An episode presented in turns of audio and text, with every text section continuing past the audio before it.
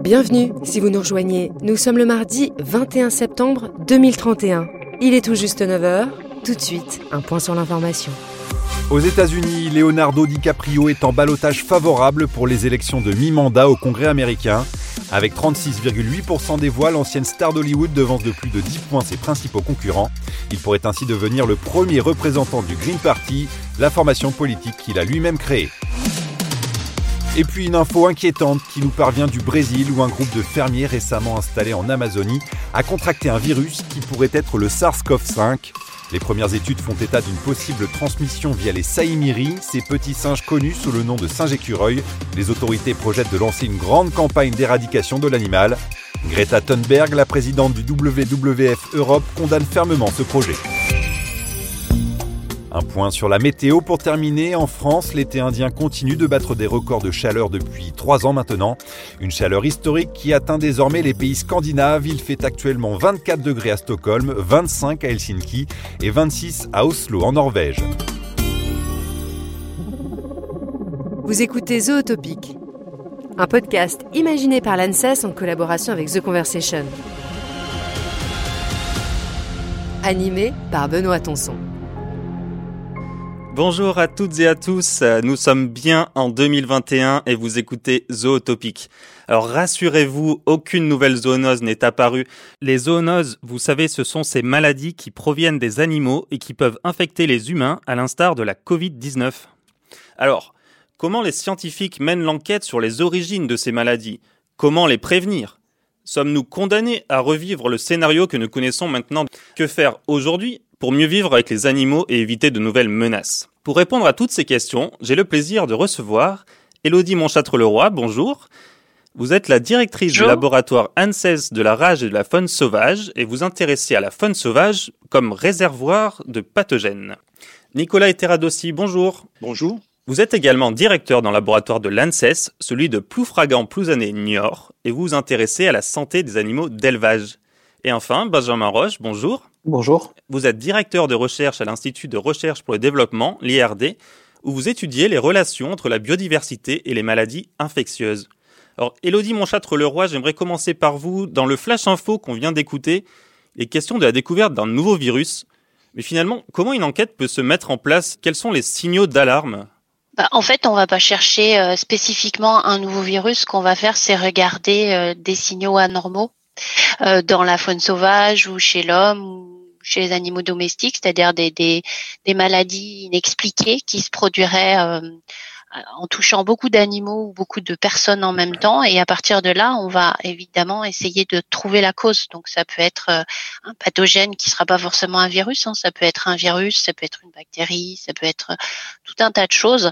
Et en faisant des analyses, on va s'orienter plus d'un côté que de l'autre. Et après, ben, on va à la recherche du pathogène si c'en est un et éventuellement du virus si c'en est un.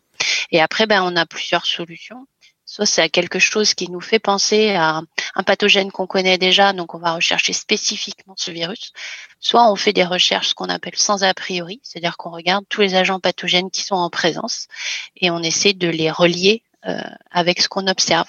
Mais par exemple, si on parle d'animaux euh, sauvages, qui est-ce qui va vous indiquer qu'il y a une mortalité élevée? Euh, Vous avez des retours du terrain? Comment ça se passe?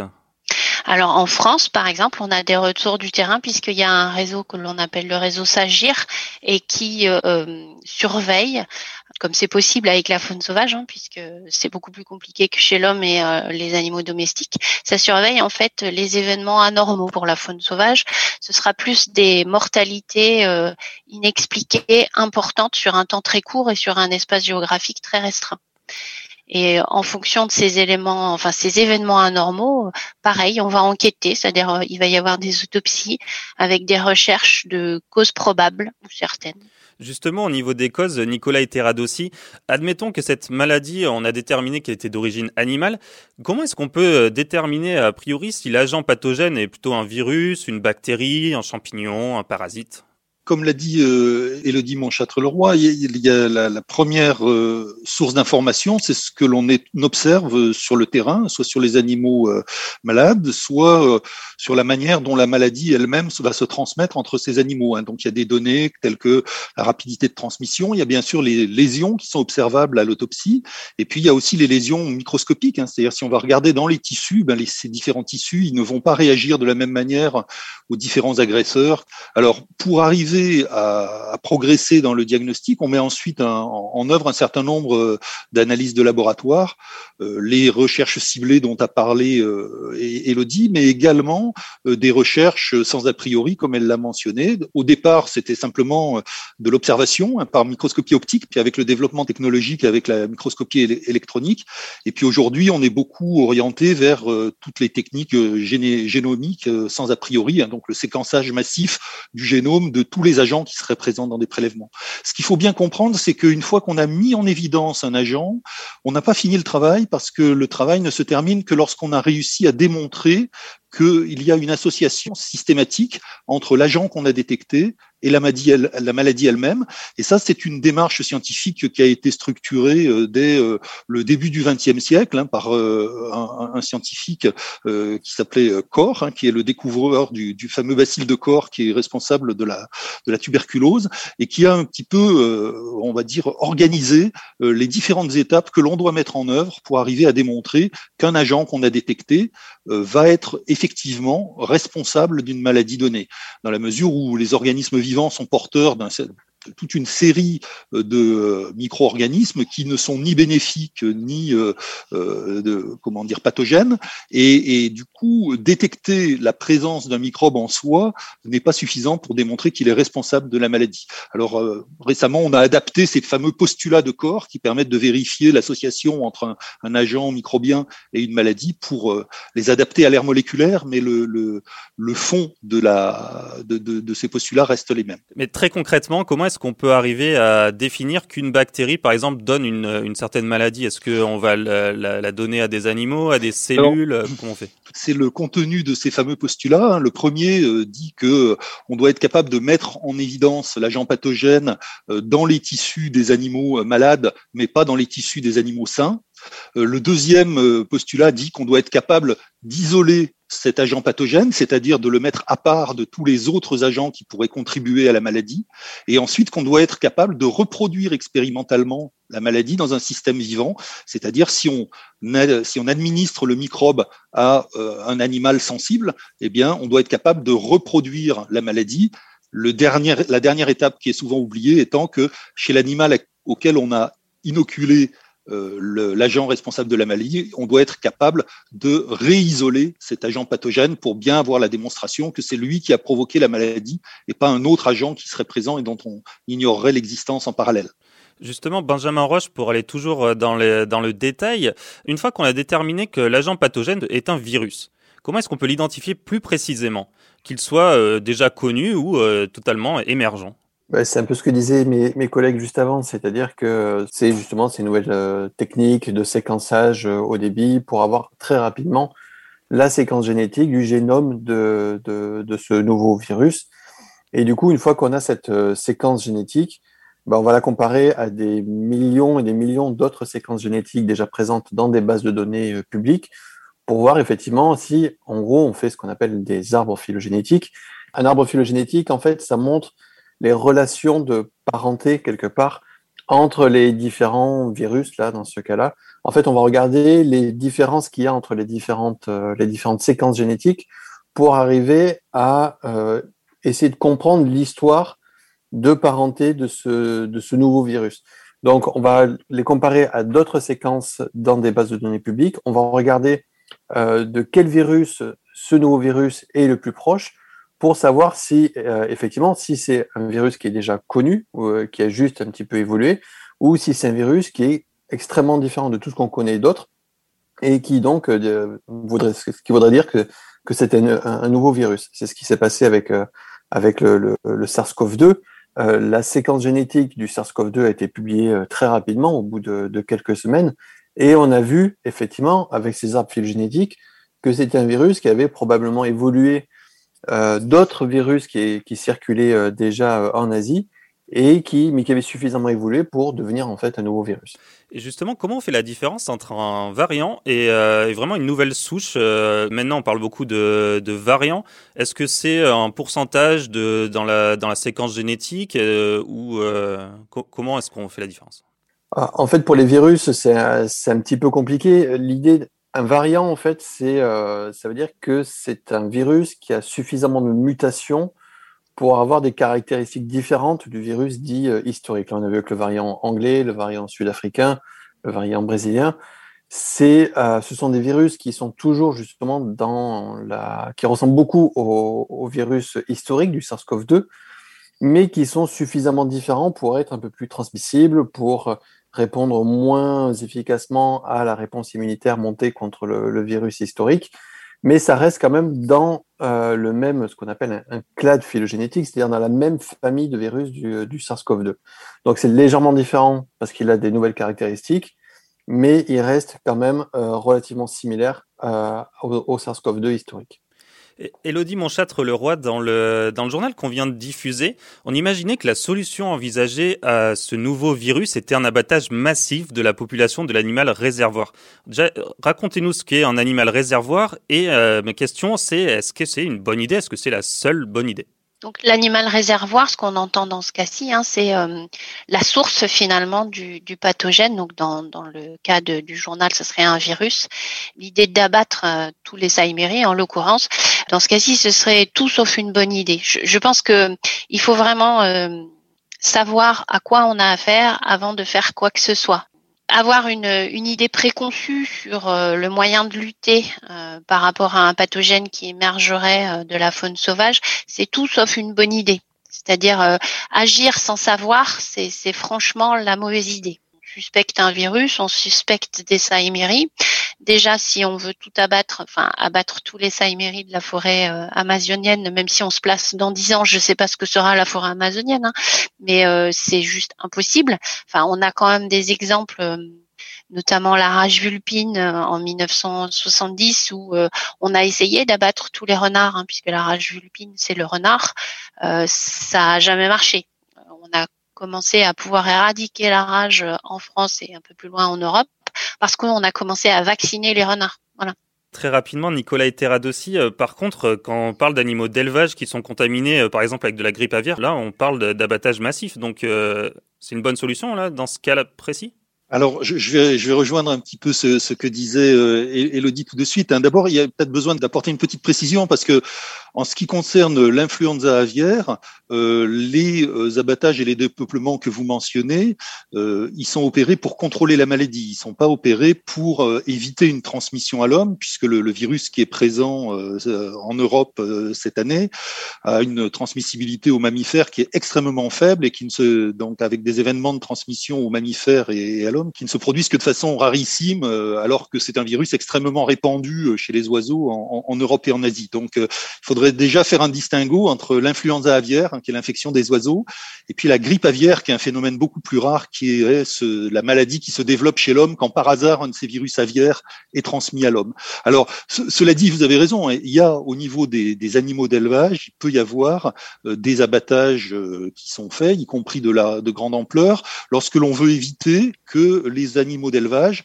constituent un réservoir de pathogènes susceptibles d'infecter l'homme. Bon, ben, on a le cas extrêmement récent de l'abattage des visons, parce que les visons hébergeaient un, un variant particulier euh, du SARS-CoV-2, responsable de la Covid-19, avec euh, l'intégralité des, visons qui ont été abattus aux Pays-Bas et au Danemark. Cela dit, c'est pas parce qu'on on le fait dans certains cas que c'est la, seule solution euh, envisageable. Il n'y a, pas de solution, il a pas de possibilité de traitement chez l'animal pour les infections virales chez les animaux d'élevage parce que le traitement antiviral peut favoriser chez l'animal comme chez l'homme, l'émergence de mutants résistants au traitement. Donc, on n'a pas envie, en traitant des animaux, de sélectionner des virus qui pourraient être résistants au, au traitement antiviraux et qui pourraient être ensuite transmis à l'homme. Par contre, il y a d'autres solutions euh, possibles et euh, la vaccination dont a, a parlé euh, Elodie pour les, renards est, tout à fait envisageable chez les animaux d'élevage. Ça suppose malgré tout, pour pouvoir vacciner, d'être capable de connaître quel est l'agent pathogène en cause pour le mettre dans un vaccin. Ça peut être difficile Par exemple, dans le cas de l'influenza aviaire, parce qu'il y a une très grande diversité de virus influenza et donc on n'arrive pas à les mettre tous dans un vaccin, si j'ose dire. Et puis ça suppose aussi que la vaccination ne, est un effet bénéfique qui ne soit pas limité à la prévention des signes cliniques, c'est-à-dire que si on veut en plus utiliser la vaccination dans la prévention d'une zoonose, il faut que la vaccination empêche le portage inapparent chez les, animaux vaccinés. Sans quoi, les animaux vaccinés peuvent se retrouver non malades, mais néanmoins porteurs du germe, et à ce moment-là constituer une source en eux-mêmes du pathogène éventuellement dangereux pour l'homme. Donc il euh, y a, d'autres solutions, mais encore faut-il, comme le disait Elodie, avoir bien compris la manière dont se développe la maladie pour savoir laquelle utiliser en priorité. D'accord, bah écoutez, on va continuer cette passionnante discussion juste après un reportage qui nous vient tout droit de 2031.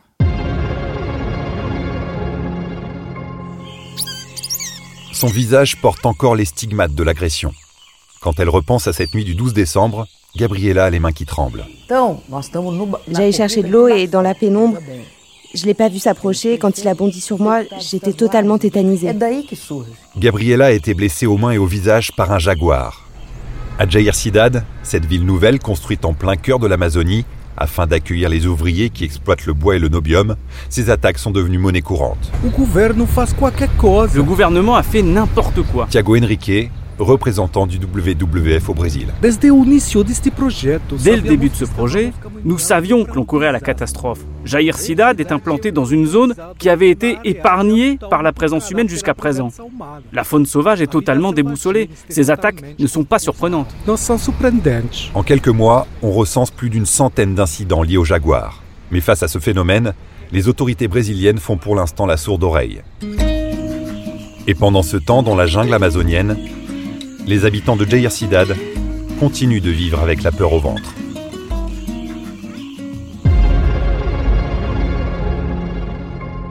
Et de retour en 2021, euh, on est toujours avec euh, Benjamin Roche. Euh, j'aurais aimé vous faire réagir à ce qu'on vient juste d'écouter, parce que finalement, empiéter sur les, les, espaces de la faune sauvage, on le fait déjà, non?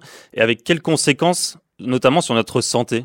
Oui, c'est effectivement euh, l'un des euh, principaux euh, drivers d'émergence d'épidémies de, zoonoses. c'est effectivement l'impact que peuvent avoir les, espèces humaines sur les écosystèmes. Alors, c'est aussi bien sur les causes que sur les conséquences. Donc, les conséquences de ces activités humaines, c'est qu'effectivement, il va y avoir une perte de biodiversité. Or, on sait que quand on a une forte biodiversité, donc beaucoup d'espèces animales, il y a, la plupart de ces espèces animales ne peuvent pas transmettre euh, les microbes qui peuvent nous, euh, nous attaquer. Donc, ça veut dire que euh, ces espèces animales, quand elles sont présentes, elles vont représenter en fait des cul-de-sac de transmission. C'est ce qu'on appelle l'effet de dilution. Quand on a beaucoup d'espèces animales, beaucoup de ces espèces ne peuvent pas transmettre les, les virus, les microbes. Et du coup, quand on, on, perd de la biodiversité, on enlève ce frein, on enlève cet effet de dilution, et donc on a une transmission des microbes dans la faune sauvage plus importante. Et en même temps, cette perte de biodiversité, elle est due justement à des activités comme l'urbanisation, comme la déforestation, comme l'agriculture intensive, qui va pousser de plus en plus les populations humaines à être en contact avec la faune sauvage. Donc d'un côté, on a de plus en plus de contact avec la faune sauvage, et en même temps, cette faune sauvage est elle-même de plus en plus infectée. Et c'est pourquoi, depuis 10, 20, 30 ans, on observe effectivement une augmentation de la fréquence d'émergence de ces zoonoses provenant de la faune sauvage. Nicolas Eteradossi, euh, justement, quand on parle de l'humain qui se rapproche des animaux sauvages, on le fait aussi avec nos animaux euh, domestiques, nos animaux d'élevage. Donc prenons l'exemple des élevages de canards qui, au contact des oiseaux sauvages, peuvent contacter des influenza, comme vous le disiez tout à l'heure. La solution est-elle finalement d'isoler totalement l'élevage? Alors, je ne suis pas sûr qu'on puisse répondre facilement à cette question-là. Je pense qu'il faut déjà mentionner le fait que différentes formes d'élevage euh, constituent ou recréent euh, des écosystèmes qui sont particuliers au regard des maladies infectieuses. Hein. Je veux dire, quand on a un élevage euh, qu'on qualifie au niveau mondial de type villageois, c'est-à-dire des basses-cours avec des espèces mélangées de tous âges, avec un contact fréquent avec l'environnement extérieur, etc., on a un certain type de risque et un certain type de conditions favorables ou pas à la transmission. Quand on a des marchés de volailles vivantes, il y a beaucoup de pays où on, où on va acheter son, sa volaille vivante plutôt que de l'acheter prête à cuire. Euh, bien, euh, on a des flux continus de volailles qui viennent au même endroit, qui sont susceptibles de se contaminer, qui, le cas échéant, repartent dans les élevages ensuite. Euh, le phénomène étant amplifié quand par hasard on n'a pas que des volailles vivantes qui sont vendues au même endroit, mais une diversité d'espèces qui peut inclure également de, la faune sauvage. Et puis, bien sûr, et, et, pour finir, quand on a un, élevage, alors on l'appellera, euh, je sais intensif, rationnel, industriel, comme on veut, en fonction de ce qu'on veut promouvoir, mais on a une grande homogénéité génétique et sanitaire avec un grand nombre d'animaux euh, qui ont le même niveau de sensibilité, qui sont concentrés au même endroit, et tout ça, ça crée dans chacun des dans, dans chacun de ces modèles-là, on a des, des, des caractéristiques qui sont euh, plus ou moins favorable à la transmission de différents agents infectieux. Alors, la, première question, c'est est-ce que c'est possible de séparer complètement l'élevage de la faune sauvage. Donc, la première observation qu'il faut faire, c'est que c'est difficile parce que dans un élevage, il y a des intrants. Hein. D'abord, il y a des intervenants, il y a des gens qui rentrent, euh, il y a des aliments qui rentrent, il y a de la litière, il y a des animaux sauvages qui peuvent se promener. Alors, on pense toujours animaux sauvages, oiseaux migrateurs ou autres, mais euh, je veux dire, il y a des rongeurs, il y a des insectes, il y a des oiseaux locaux, etc. Et tout cela peuvent contribuer à, à disséminer des agents pathogènes. Donc, pour séparer un élevage de toutes ces sources de contamination, on a grosso modo deux notions qui sont importantes. La première, c'est la notion de biosécurité, c'est-à-dire c'est tout ce que l'on peut faire pour éviter d'introduire des agents pathogènes dans le, un milieu d'élevage. Ça veut dire euh, avoir une hygiène, éviter euh, de véhiculer les pathogènes d'un élevage à l'autre, etc. En gros, c'est les gestes barrières de appliqués à, la politique de l'élevage. Et puis, euh, on a, lorsqu'on y arrive, hein, quand on arrive à séparer drastiquement tous ces élevages euh, rationnels, industriels euh, ou intensifs, comme on, comme on veut, d'un compartiment villageois, on aboutit à un système qu'on appelle compartimentalisé, ou euh, le principe de compartimentation. Et ce principe de compartimentation, il, il est pris comme doctrine par l'Organisation mondiale de la santé animale pour donner confiance aux partenaires commerciaux. Donc, quand on a réussi à faire ça, eh bien, on, on peut continuer à exporter des produits, y compris à destination de, de, de pays qui sont indemne. Donc vous voyez que c'est pas si simple. Ça veut dire que c'est un enjeu multiple qui, qui porte à la fois sur la sélection d'animaux plus ou moins résistants à différentes conditions, un enjeu d'éducation, un enjeu de surveillance, parce qu'on n'est pas forcément capable de surveiller de la même manière des tas de petits élevages disséminés ou des gros élevages concentrés dans un petit nombre d'endroits, un enjeu de développement de solutions vaccinales dont on parlait tout, à l'heure. Donc il y a un véritable enjeu de ressources pour arriver à séparer l'élevage de, la faune sauvage. Oui, c'est vrai que c'est pas évident, mais Elodie Monchâtre-Leroy, on a toujours tendance à voir euh, la menace venant du sauvage vers le domestique ou vers l'humain, mais est-ce que nos propres animaux d'élevage peuvent contaminer la faune sauvage? En fait, ce qu'il faut voir, c'est que quand on parle d'émergence, hein, ça veut dire que finalement, on a des populations euh, animales ou humaines qui sont en contact avec des nouveaux virus ou des nouveaux pathogènes. Et euh, c'est ça qui va être une émergence, c'est-à-dire que euh, il va y avoir une infection et puis ça va faire une maladie plus ou moins grave. Donc c'est des probabilités et ça peut être dans tous les sens. C'est-à-dire que la faune sauvage peut contaminer l'homme, peut contaminer euh, les animaux domestiques, mais l'inverse c'est aussi vrai, c'est-à-dire que on sait par exemple que l'homme peut contaminer les grands singes, ça se fait aussi, mais les animaux domestiques peuvent aussi contaminer la faune sauvage. C'est le cas par exemple, on peut citer en France parce que c'est pas la peine d'aller dans les forêts brésiliennes. Hein. Vous avez la tuberculose bovine, qui comme son nom l'indique, euh, c'est une maladie des bovins. Et euh, en France, on a vu passer ce germe, donc qui est une bactérie hein, qui s'appelle Mycobacterium bovis, euh, vers la faune sauvage et notamment les blaireaux, qui deviennent alors à leur tour en fait un réservoir qui pourra susciter des recontaminations chez les bovins. Donc au départ, c'était bien bovin et puis c'est passé dans la faune sauvage. On a aussi l'exemple de la peste porcine africaine. La peste porcine africaine, elle était, euh, elle circulait en Pologne parmi euh, les, les cochons hein, et puis parmi les sangliers. Et en fait, on a eu euh, une émergence, puisque là c'est vraiment ça, de peste porcine africaine chez des sangliers en Belgique on voit bien que euh, il y a une intervention humaine dans tout ça. Hein. c'est que les émergences, elles sont facilitées, comme le disait notre collègue Benjamin Roche, par des déséquilibres. Et ces déséquilibres, ils sont souvent induits par nos activités humaines. Et là, clairement, le sanglier de la Pologne à la Belgique, il n'est pas arrivé à pied, c'est pas possible, hein, un patte de sanglier. Donc, il a bien fallu que euh, le pathogène, alors on ne sait pas trop comment, mais puisse passer de la Pologne à la Belgique. Et justement, ça, pour finir sur une note positive, rapidement, on a réussi à le circonscrire, cette pathologie. Tout à fait. C'est ce que je disais avec euh, le Saïmiri et puis euh, le nouveau virus. Il faut vraiment d'abord euh, regarder comment il se transmet, quels sont les symptômes chez, chez la, le réservoir, est-ce qu'il excrète en continu, est-ce qu'il est malade, est-ce qu'il va mourir? Tout ça, ça change beaucoup de choses au niveau de ce qu'on appelle l'épidémiologie, c'est-à-dire les caractéristiques finalement de la maladie. Et la peste porcine africaine, ça a été circonscrit, en tout cas au niveau de la Belgique, par des mesures euh, qui sont associées, parce que souvent quand il y a de la faune sauvage et des interactions animaux domestiques, il faut un ensemble de mesures pour que ça fonctionne. Là, ça a consisté en fait à isoler la population. Euh, de sangliers qui était atteinte avec de grandes barrières et puis au nord euh, du foyer il y avait une autoroute qui limitait plus ou moins à rechercher tous les cadavres euh, de sangliers puisque eux en meurent hein, euh, dans cette zone-là pour les éliminer parce que c'est une source de virus qui est énorme. C'est un virus qui est très résistant. Voilà, ça aussi, ça change les, les caractéristiques épidémiologiques. Le SARS-CoV-2, quoi qu'on en pense, c'est un virus qui a l'air libre et pas très résistant. Celui de la peste porcine africaine l'est beaucoup à éliminer les sangliers sur la zone, faire diminuer la densité de ces sangliers pour pas qu'ils se transmettent la maladie, et euh, les activités humaines, c'est-à-dire la chasse, le tourisme, tout ce qui a trait au travail du bois, a été interdit dans cette zone-là pour éviter de disséminer euh, le, le, virus autre part. Le dernier cas euh, a eu lieu maintenant il y a un certain temps et on pense pouvoir dire que le foyer est assaini. D'accord, donc si on arrive à circonscrire euh, dans une zone euh, relativement euh, faible, on arrive quand même à circonscrire certaines maladies. Bah, écoutez, je vous propose un dernier voyage en 2031 et on continue juste après.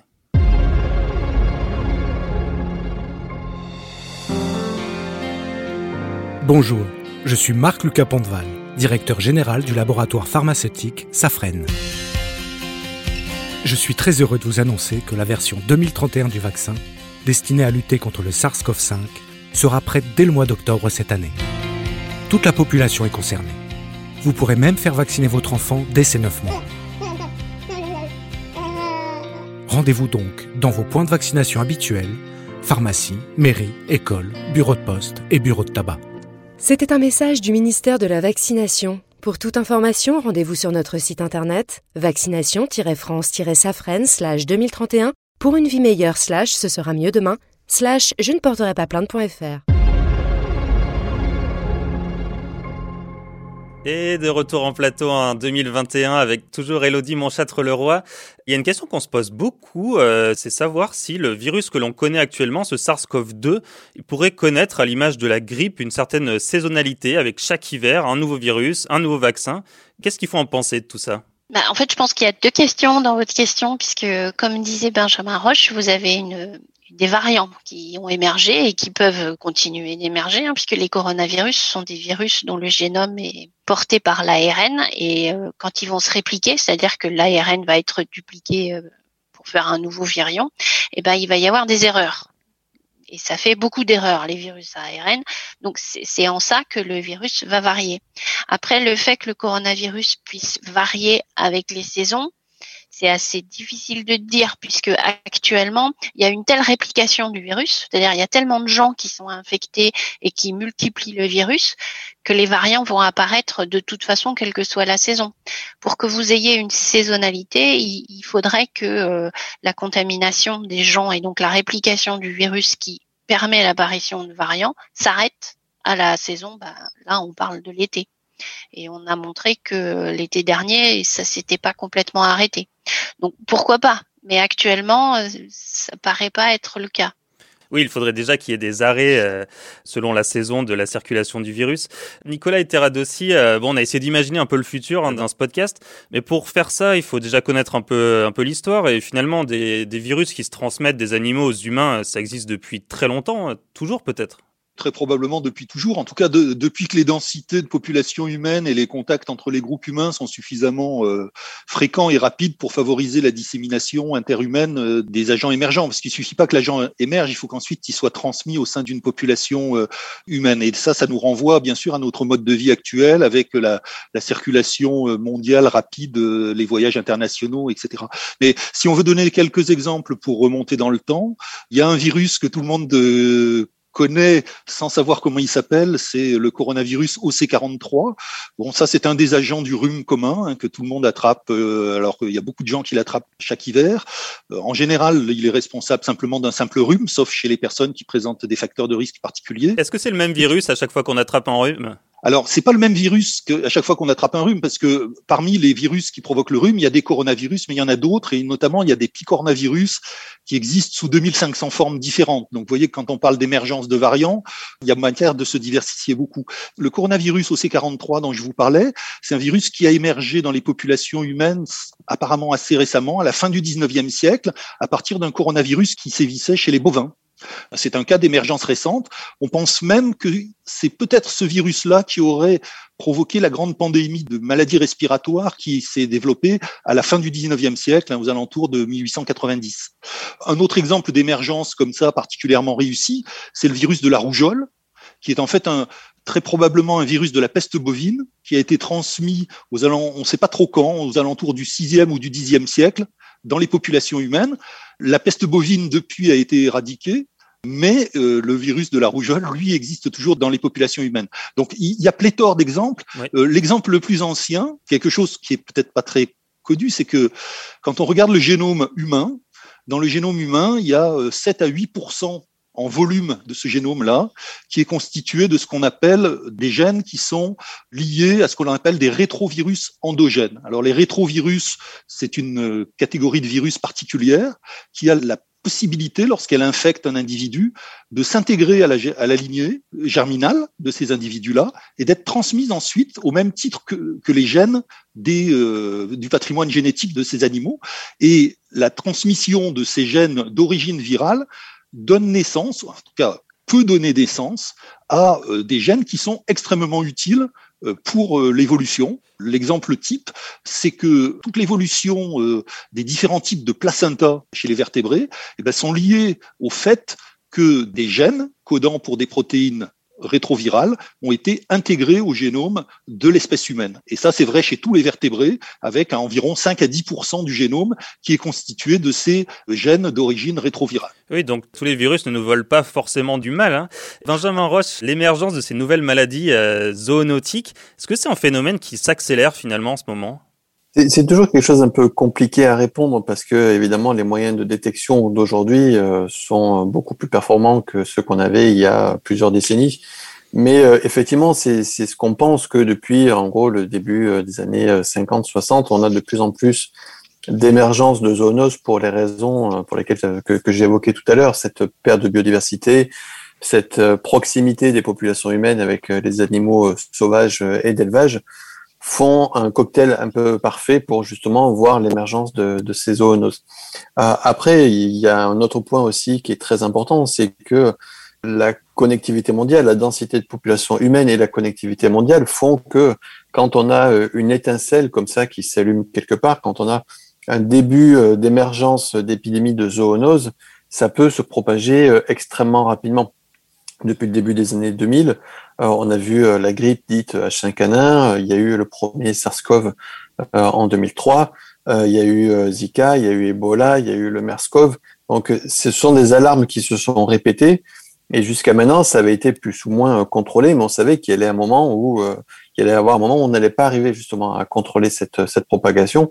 Et c'est ce qui s'est passé avec le SARS-CoV-2 et on voit que la connectivité mondiale aujourd'hui fait que on ne peut pas se, se, contenter d'avoir une approche trop locale. Il faut vraiment essayer d'avoir une compréhension euh, internationale de, de, de ces risques-là, parce que on peut passer, comme dans le cas du SARS-CoV-2, à quelques dizaines de cas de pneumonie atypique euh, en Chine euh, en décembre 2019, à la moitié de la population mondiale en quarantaine à peine quatre mois plus tard.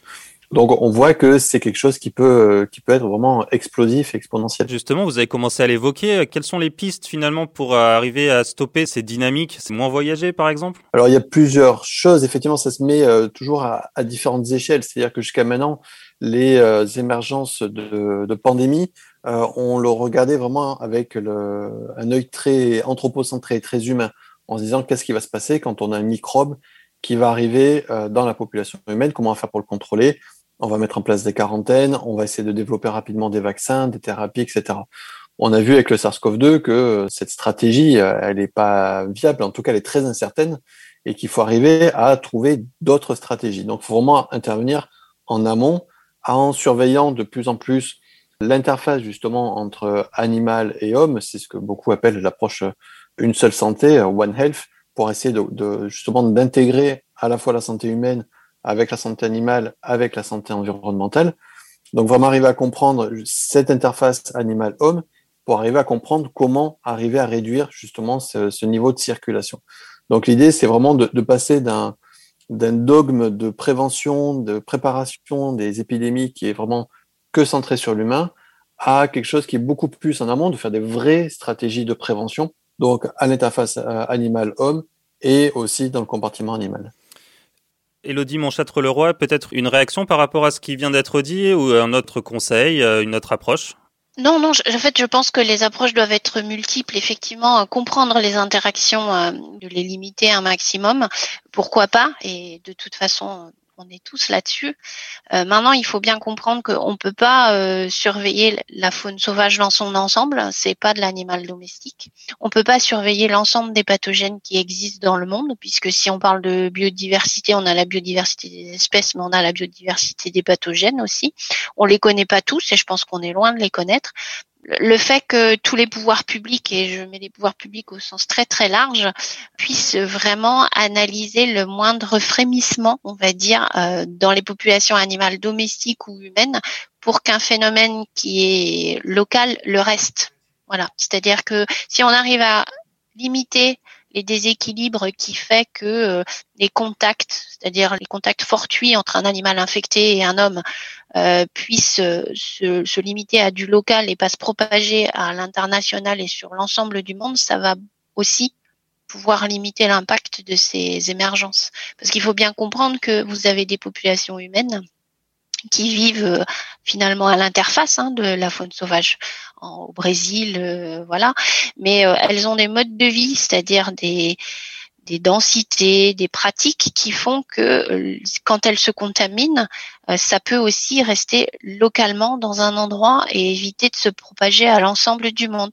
C'est typiquement la situation des virus Ebola, hein, où il y a probablement des événements de transmission des virus Ebola depuis euh, des temps immémoriaux. Le problème est, euh, bien entendu localement parce pour les, personnes contaminées, mais collectivement à partir du moment où la, dissémination euh, médiée par l'homme devient suffisamment importante pour permettre au, virus de se, de se répandre au-delà du foyer initial. Merci Nicolas et Terradossi. On arrive déjà au terme de cet épisode de Zootopic. Euh, je rappelle que vous êtes directeur dans le laboratoire de l'ANSES.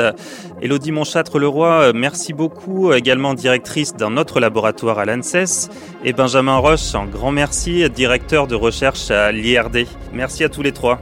Et pour les auditrices et auditeurs, je vous invite à aller découvrir les autres épisodes de Zootopic disponibles sur toutes les bonnes plateformes de streaming. Abonnez-vous, partagez, parlez-en.